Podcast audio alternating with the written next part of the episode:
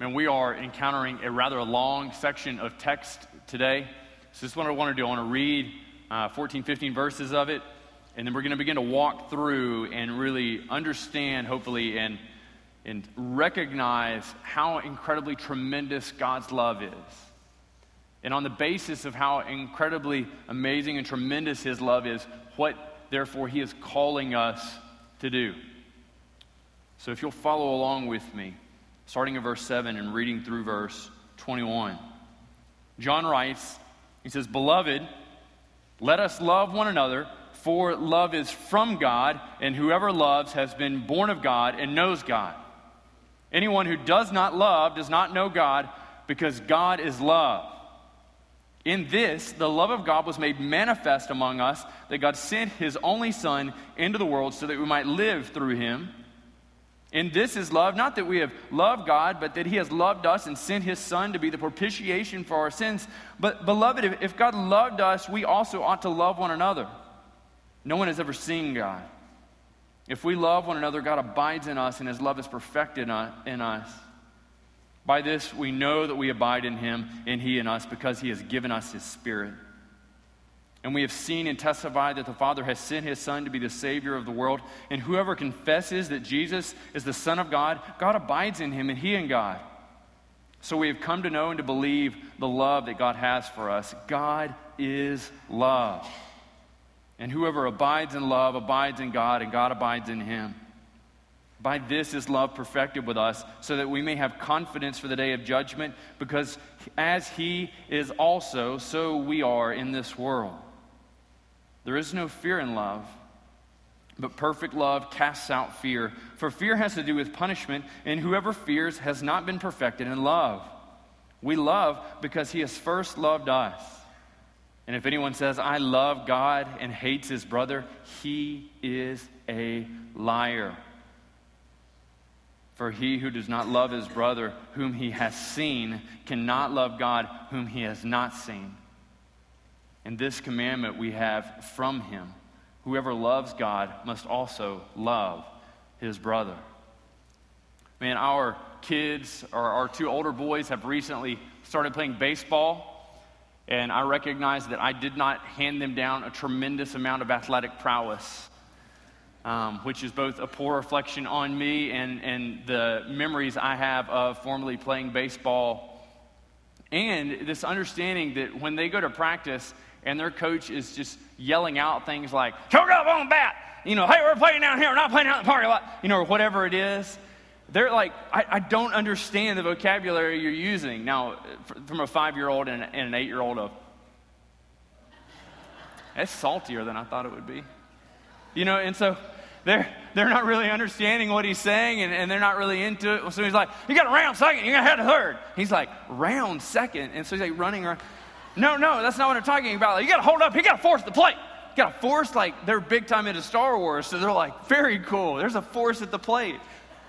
I don't see it. Like, I don't see this force. What's he talking about? But recognize that, that, in some sense, knowing the right vocabulary would greatly enhance their ability, one, to enjoy baseball, and number two, not be so bad, right? Not be so bad. And so, what John does in this is he gives us a command. He gives us a command, but he moves right from the command to making sure we understand exactly why we can do these things and exactly how we can do these things. And so when my kids stand in there and they're up at the plate and he says, you know, scoot forward in the box, they're like, which box? There's like the, the field is a box, this is a box, which box? He's like, the, the one at your feet, right there. So it's this white chalk line around you. And so they're moving forward, they're moving closer to the plate this way, they're moving back in the box, and now they're square dancing, right? And so it doesn't make sense for them. Just like it would not make sense for us if God were to give us a command and not explain how we're to follow up. Understand this. The command in 7 through 21 is incredibly simple to understand, but incredibly difficult to apply.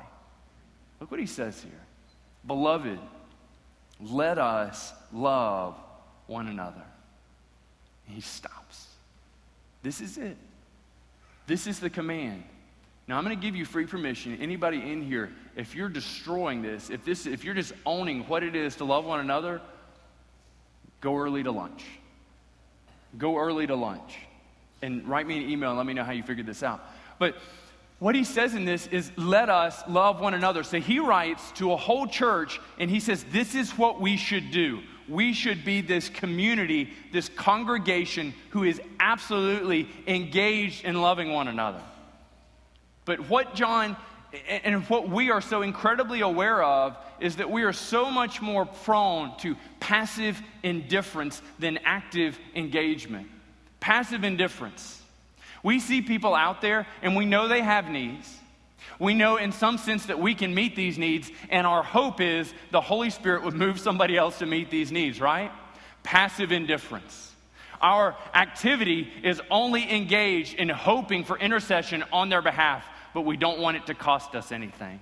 Let me tell you something love for someone else costs you something. You cannot love those people around you and have it not cost you something. Love for those people around us is going to cost us something. It is going to demand sacrifice in our hearts. It is not passive indifference, it is active engagement. Let us love one another. Now, he moves through the next uh, bits of this and begins to tell us why. Now, look at this. He says, For love is from God, and whoever loves has been born of God and knows God. And then he gives us the opposite. He says, If anyone doesn't love, he doesn't know God because God is love. Christian, Christian, you have been born of God. Paul tells us in Ephesians 2 that you were dead in your trespasses and sin, that your heart didn't beat for God, that it beat for yourself. God came in and He ignited your heart to beat for Him. God has given you life. If you are a Christian, if you're a believer and follower of Jesus Christ, your heart beats for Him. It does not beat for you. And because your heart beats for Him and it does not beat for you, you find yourself doing things that God would do. God is love. If you're a Christian and you are terrible at loving those around you, this is what that's an indication of. You are not very close to God. You are not very close to God. If we see people who desperately need our love, need our help, need our intervention, and we just say, I don't want it, I'm done with them, I want nothing to do with them, what this is an indication of is not God's failure, but our own. Do you see this? So he gives us this understanding that those character traits that our God's, God is love, are passed down to us. I was not a great ball player, but I played a lot of ball, right? I rode the bench a lot. My kids likely are not going to be great ball players, and I hope that they enjoy being out there and being yelled at a little bit. But our God is amazing at love. Our God has no deficiency in love. He has no shortcoming in love. His love is perfect, and we are His children. We have His image, we have His mission, and we are called to engage one another lovingly. We're called to do this in love. And so we recognize this quality of God's love is intrinsic to Him. It is an essential characteristic and quality of who God is, and so it has to be an intrinsic and exceptional quality of who we are. Look what he says there. If you don't love, if you don't love those Christians around you, then you should really be asking this question in your heart Am I a believer in faith in Jesus Christ? I mean, if we can see our brothers and sisters in need, and I'm not talking about just this church. Like if you know of a Christian in need and you have the ability to meet that need, and you look at it and say, I don't want anything to do with them. Then you have to ask yourself whose heart is beating in your chest? Because God's heart only beats for love, never for selfishness. And what he gives us in 9 through 11 is this understanding that God is, has this exemplary display of love. He says, In this, the love of God was made manifest among us, that he sent his son, that he sent his son so we might live through him. And so we recognize that the, the primary area, the primary way that God displays his love is in the sending of Jesus. He sent his only son into the world so that we might live through him. All the ways the Christian lives is through Jesus. If you find yourself living and engaging through Jesus, then you're going to find people in need and you're going to have this inability to overlook their need and to skip on to something you'd rather do. When you begin to recognize the need in others based on the prompting of God's love moving through your heart and you're living for Him, we will find ourselves sacrificing and engaging. And we'll have this inability to be passive and indifferent. His love is exemplary. His love is exemplary. We have to observe His love. One of the amazing things watching these kids over and again each week hit is they're not looking for the best hitter in observing this guy and saying he's got a nice flat swing, he's got power, he's driving with the hips, he's turning, his hips lead his arms. What they look at is who has the coolest stance. And so it's his kid, he's got the foot up there and he's just kind of doing this number. He's tapping as the ball's coming in. It's the kid who's got the twirl with the bat doing this number. And so they're looking for this, and you can see them get up there and they're like, whoa! Falling all over themselves, trying to mimic and do those things they see their friends doing. Why? Because it's cool. Has it made them a better hitter? No. They're not worried about hitting, they know they're going to strike out. What we tend to find ourselves doing is we look at those Christians that everybody else looks up to. We look at those people in this church and other churches that everybody else looks up to. We don't ask the questions of what is their walk with Jesus. We ask the question of how readily are they accepted by everybody else. Are they popular? Are they likable? And we want to be them. The exemplary example for a Christian is Jesus. The exemplary example for a Christian is Jesus and his sacrifice. It's amazing. Now look at the degree to which he loved. The end of verse 10 says, It's not that we have loved God, but that he loved us and sent his son to be the propitiation for our sins. Man, can I tell you, it's hard to love somebody who doesn't love you back. It's incredibly hard, it's incredibly exhausting to love somebody who doesn't love you back. If you've never been in a relationship like that, it's taxing, it's exhausting. And you find yourself waking up in the morning, just, man, I wish they would return my love. I wish they would return my love. Maybe I should just bow out of this. I wish they'd return my love. And so we do more grand, we do more extravagant things trying to get their love to come back to us. This is who we all were in salvation. This is who each and every one of us was in salvation. God did not look down from heaven and see people disposed towards him, moving towards him. But he looked down from heaven and saw all of humanity moving away from him. And he initiated this great love towards us. To those of us who were incredibly undeserving, unmoved, and disinterested.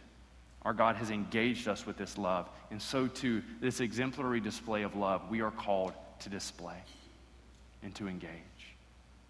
This, in some sense, is how we love one another. We find those who do not want our love, who do not want our affection, and we move towards them with the affection and love of Jesus, extending them to them again and again and again. Recognize in verse 12 that the love of God is both revealing and testifying. It's both revealing and testifying. Look at what he writes there. He says, No one has ever seen God. No one has ever seen God. God has never displayed himself physically. And so we, we have to wonder then, how can someone come to know God? And John gives us this response. He says, No one has ever seen God, but if we love one another, God abides in us and his love is perfected in us. This is the picture John gives us. Brothers and sisters in Christ, if we will come together, and love one another well, we show everybody in our community Jesus. This is how we do this. One of the reasons people are so quick to doubt God, so quick to doubt Jesus, is because their interaction with churches is infighting and, and, and being money hungry and wanting pride and wanting prestige and, and not wanting to be those who get our hands dirty. They hear about those of us who have grudges with other brothers and sisters in Christ, and they hear in that no distinct difference from their workplace. They hear in that no distinct difference from any other relationship they've ever had, but the picture of what it looks like for Christians to display God, that our great God may be seen, might be manifested and displayed in our love for one another. I want you to imagine for a second how incredibly transformative that is, not for this church, but for the churches of our community. For the churches of our community. if we begin to love one another. And in loving one another, we're sacrificing for other brothers and sisters in Christ. And in doing that, we also find God moving in our hearts to sacrifice and to give up things for the lost people in our community. And people begin to look and say, man, those Christians are really different. Like they find themselves not being self serving jerks that I always presume them to be. I find them not being this way, and I find them giving up things they need so that other people's lives can be easier, so they can be better. This is what it is to love. And when we love, we have a chance, we have an opportunity, a calling to display the love of God. In fact, to display who God is. Recognize in 13 through 16, our God's love abides. John starts and he says, By this we know that we abide in him and he in us because he has given us his spirit. God's love abides in us a variety of different ways. God's love abides in us. We find our rest in Him. We find our belonging in Him because His Spirit is testifying that we belong. Now, this necessarily means that we are dependent upon His Spirit. We're not dependent upon the church sending us our record of contribution at the end of the year. We're not dependent upon our car being parked in that parking lot. We're not dependent upon uh, good, uh, faithful Sunday school attendance. We're not dependent upon uh, some kindly person coming up and saying, I always thought you were a schmuck, but it turns out you're a Christian and quite a good one at that. We're not dependent upon any of these things. We are dependent upon the Holy Spirit communicating to us over and over and over again Matt, you belong. John, you belong. Jesse, you belong. Sue, you belong. You are mine. I have purchased you by the blood of my Son. You are mine. I hold you there by the strength of my Spirit. Because of the Spirit He has given us, we continue to abide. Look what He says. We have seen and testify that the Father sent His Son to be the Savior of the world. We cry out in very much the same way that John the Baptist did in chapter 1 and verse 29 Behold, the Lamb of God, come to take away the sin of the world. Jesus, in coming to be the Savior, did so not just for the sins of those horrible people that we see on the news and, and that we pray for and that show up to uh, pro choice rallies. Jesus Christ died to be our Savior. Not the Savior of some sin or some person that you, are, are, you find despicable and you find them out there and in need of redemption, but He died for you. He died for the good, He died for the glutton, he died for the lazy, He died for the indifferent. He died for the one whose heart is so incredibly disinterested in Him. This initiatory act of, act of love by our great God, calling, prompting, begging us for response. He says, We've seen and we testify. To witness God's love, to receive God's love, makes us those who can't shut up about it. You ever have a friend that gets a really good deal on something and just can't shut up about it? Like, it's to the point where you go on Facebook and you unfollow them for a month or two and you wait to find something less offensive, less annoying. They start a business and, and just every other post is about this. Every other post, everything they write is about that they get a new car and hey you got to come check out my car. Something happens in their life and every conversation comes back to this. They get a new girlfriend. We always presumed that, that, that girls just weren't interested in them but they get a new girlfriend and everything's like check out my girlfriend. Like i thought she was imaginary. I didn't know she was real. And every conversation comes back to this. This should be us. This should be us. The love of God should be so incredibly intense in our lives that each encounter we have with people we should want to bring it back around to this because everything in our lives should revolve not around fitting church in. Everything in our life should revolve on our identity in Him, not our identity in anything else. Christian, you should be a Christ follower first and nothing else. Not a Baptist, not a Republican, not a Democrat, not an independent, not a communist, everything in your identity should flow from the fact that you follow Jesus, that God has made you alive. Our identity in Him should change who we are. We have seen, we have experienced, and we can't shut up about it. We testify that God has sent His Son to be the Savior of the world. Whoever confesses that Jesus is the Son of God abides in Him and He in God. Look at 16. It's this amazing statement. He says, So we have come to know and to believe the love that God has for us. A different translation, a different way of looking at this is we have come to know and rely upon God's love for us. And I meet Christians all the time that, in some sense, they know this. They have this understanding that God is love. They have this kind of loose understanding out there somewhere back in the past that Jesus died for them for their sins. but moment by moment, day by day, they don't have a sense of his love for them. The picture John gives us here is needy people daily dependent upon his love. Needy people daily dependent upon his love. Can I tell you this? It's God's love, not our past success, that sustains us. It's God's love, not our past success, that sustains us. We find ourselves having seen, we're testifying to it, and He says we've come to know and to believe, to trust and to rely on that God has love for us. And then He comes back to the statement again God is love. Whoever abides in love abides in God, and God abides in Him. It's an amazing statement. You, Christian, are a recipient of God's love. You, you have this cherished possession. You have this thing that you couldn't buy, you couldn't work hard enough for, you couldn't barter for, you couldn't steal, you couldn't trick someone into getting. You couldn't put yourself in a privileged position of heirship to receive. You have received God's love on the basis of his free gift through the sacrifice of his son, and you're stayed there by the power, the effective power of his Holy Spirit. Recognize the goodness of that, and we rest in it. Our God's love abides, it remains, it stays, and we are called to rest in that.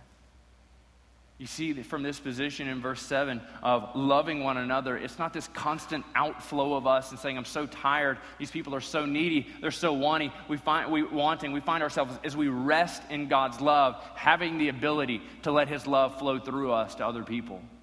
If you primarily love others through your own energy and efforts, it's exhausting and you're going to hate the person you love. It's exhausting and you're going to hate the person you love. In the beginning of a relationship with most people, we find it somewhat easy to love them. But the more we know them, the more taxing they become, right? A ridiculous example, granted. A couple of years ago, we, did, we got a dog. First, get the dog. He's amazing. Kids love him. Everybody wants to spend time with him. We tolerate a little bit of poop eating here and there, right? From the dog. Come on now. So we tolerate these things, but over time we recognize he's incredibly needy and I can't pay for dog counseling. And it gets difficult to excuse his bad behavior. It's the same thing with people. We meet somebody and man, they're homeless, they lost their job, the relationship's terrible with their wife. They have some issue and they share it with us. Upon first hearing, we feel privileged. We delight that they trust us to share their discomfort. We delight that they want us to help them. Change our schedule, we move finances around, we invest ourselves in them. They keep coming back to us. It's the same issue. They can't find a job. They can't find love. They can't just get along. They can't kick alcohol. They can't kick porn. They can't kick drugs. And so we kick them. It's just what we do. We kick them. Too needy. Want too much. No place for them in my life.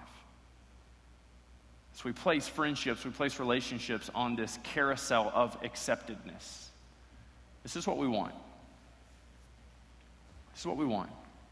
We want people to come into our lives, express some need. We want to walk with them for a little while, and we want to see success in them.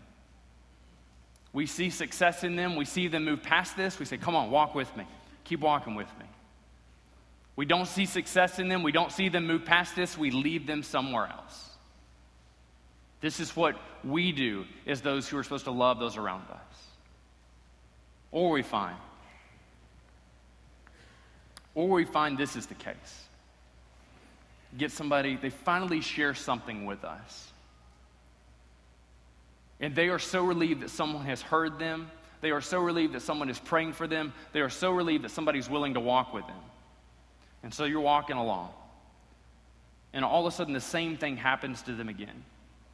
Because they're not stupid, because they recognize that most of us Christians are looking for the off ramp of friendship when neediness kicks up, they don't say anything to us.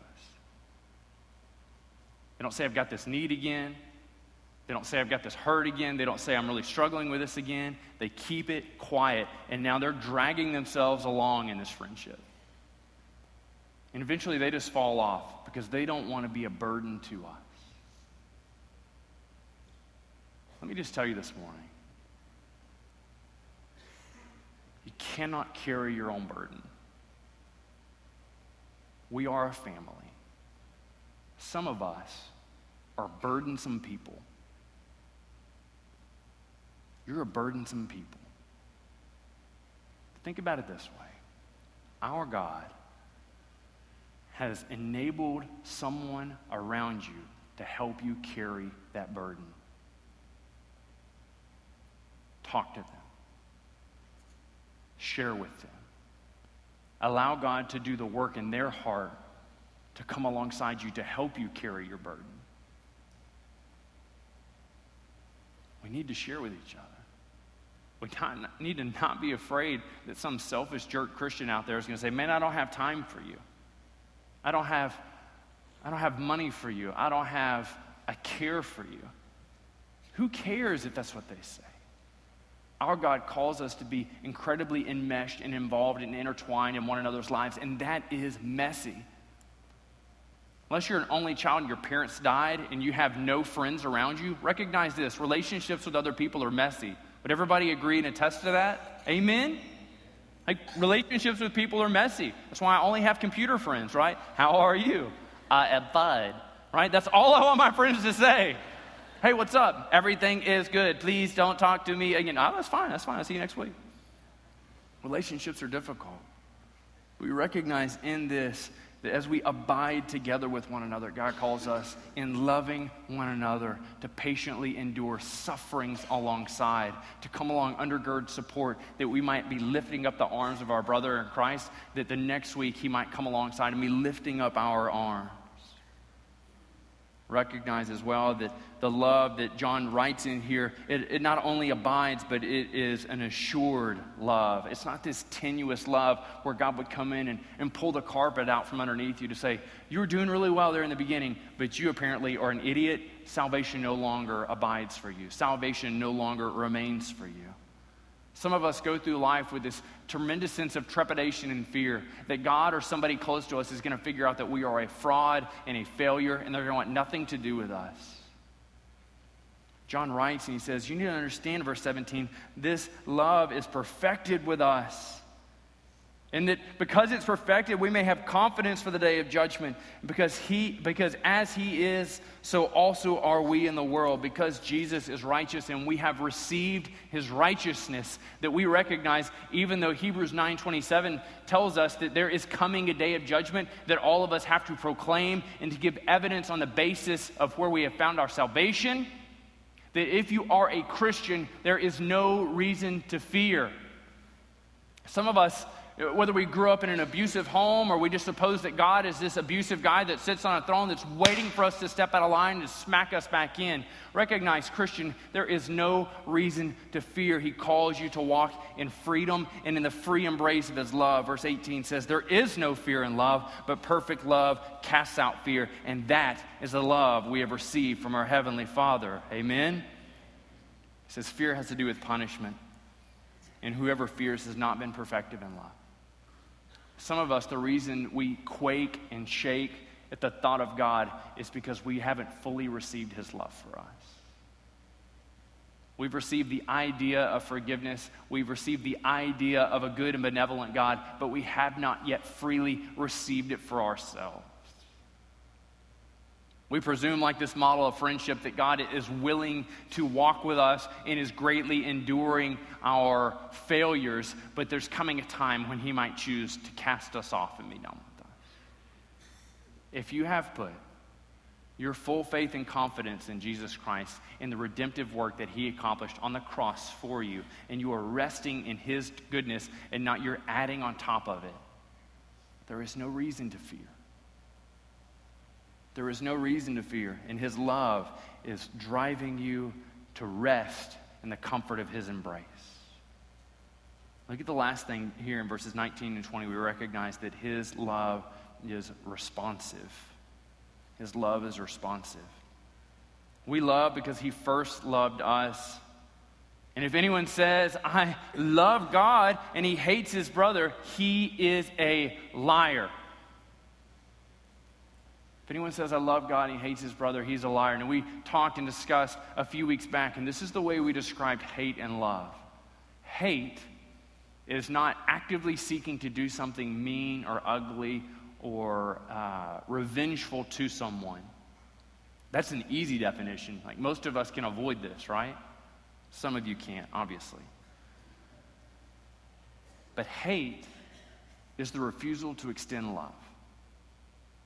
And all of us are guilty of this many times over the course of our life. And many of us find ourselves in the midst of situations with people where we're doing this mental calculus of what time is it and how much time do I have, and man, they're going to be such a burden, and they stink. Good Lord, they stink. This is the fifth time they've called me, and I'm just going to let that go to voicemail. This is the third time they've asked me for this. And I, man, I know how the conversation's going to go. And I just, I just don't have it in me. John hits us with this incredibly devastating teaching. If we communicate to people that we love God, but we don't love our brother, he tells us we're a liar. And can I tell you, this may seem really harsh to you, and you may hear this and say, well, that's just not fair. They don't know my brother. That's not the point. Each of us have people in our lives that if we did everything they asked us to, we'd spend every hour of every day serving them. And that's a separate conversation. That's not what he's talking about. But by and large, we seek to engage in relationship with people who don't need anything from us and to fill our time enjoying their presence.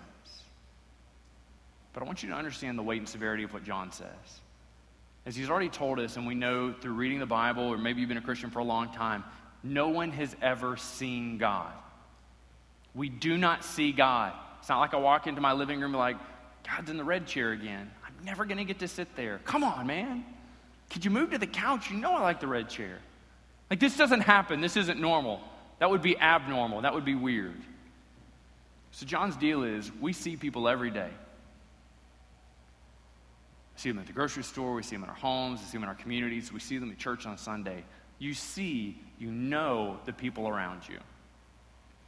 If you are unable to love the people around you, you have no ability and no right to freely claim that you love God. This is devastating. This is incredibly challenging. Because we go back and, and, we think to the command in verse 7, love one another, and we say, I can totally do this. I got this in spades. We look at chapter, at verse 21 that says, This is the commandment we have from him. Whoever loves God must also love his brother. And we think that's okay. But then we, then we hear this and we add to this, if you claim to love God and you don't love those around you, you are a liar. And add to this, you're probably not a Christian. It's hard. Can think of dozens of examples in my life where I had a real sense that somebody had a need, had a want. They wanted my attendance, they wanted my presence, they wanted my ear, they wanted some money, some cash I had on me. I'm telling you this. I just walked by, let it go to voicemail, I just passed on by because it was going to cost something for me. Love cost something of us. If you're going to claim that you love God, that there is no evidence that you love the people around you, do this for me. Stop. Stop telling people you're a Christian. Stop thinking you're a Christian. You get alone with God. You confess your indifference. You confess your apathy. You go to Him and you say, I don't care. I don't care that I don't care, but I read in your word that's not right. I need you to change my heart. So that when I tell people that I love you, they see it in the way that I love everybody around me.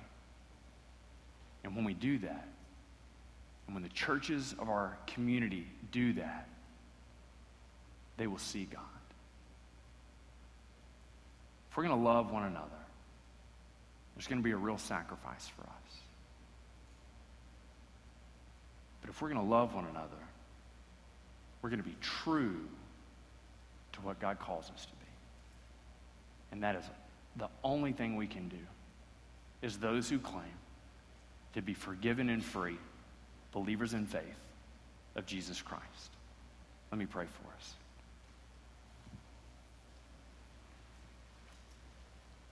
Father, this morning I pray that you would work in our hearts. God, I have had a week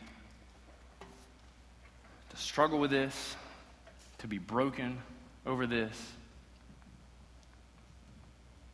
And for many of us, it's the first time we've heard this, thought about this. Tempted to move into rationalization to think, oh, this isn't such a big deal. I can avoid this in my life. And the best thing I can do is just give those people tough love.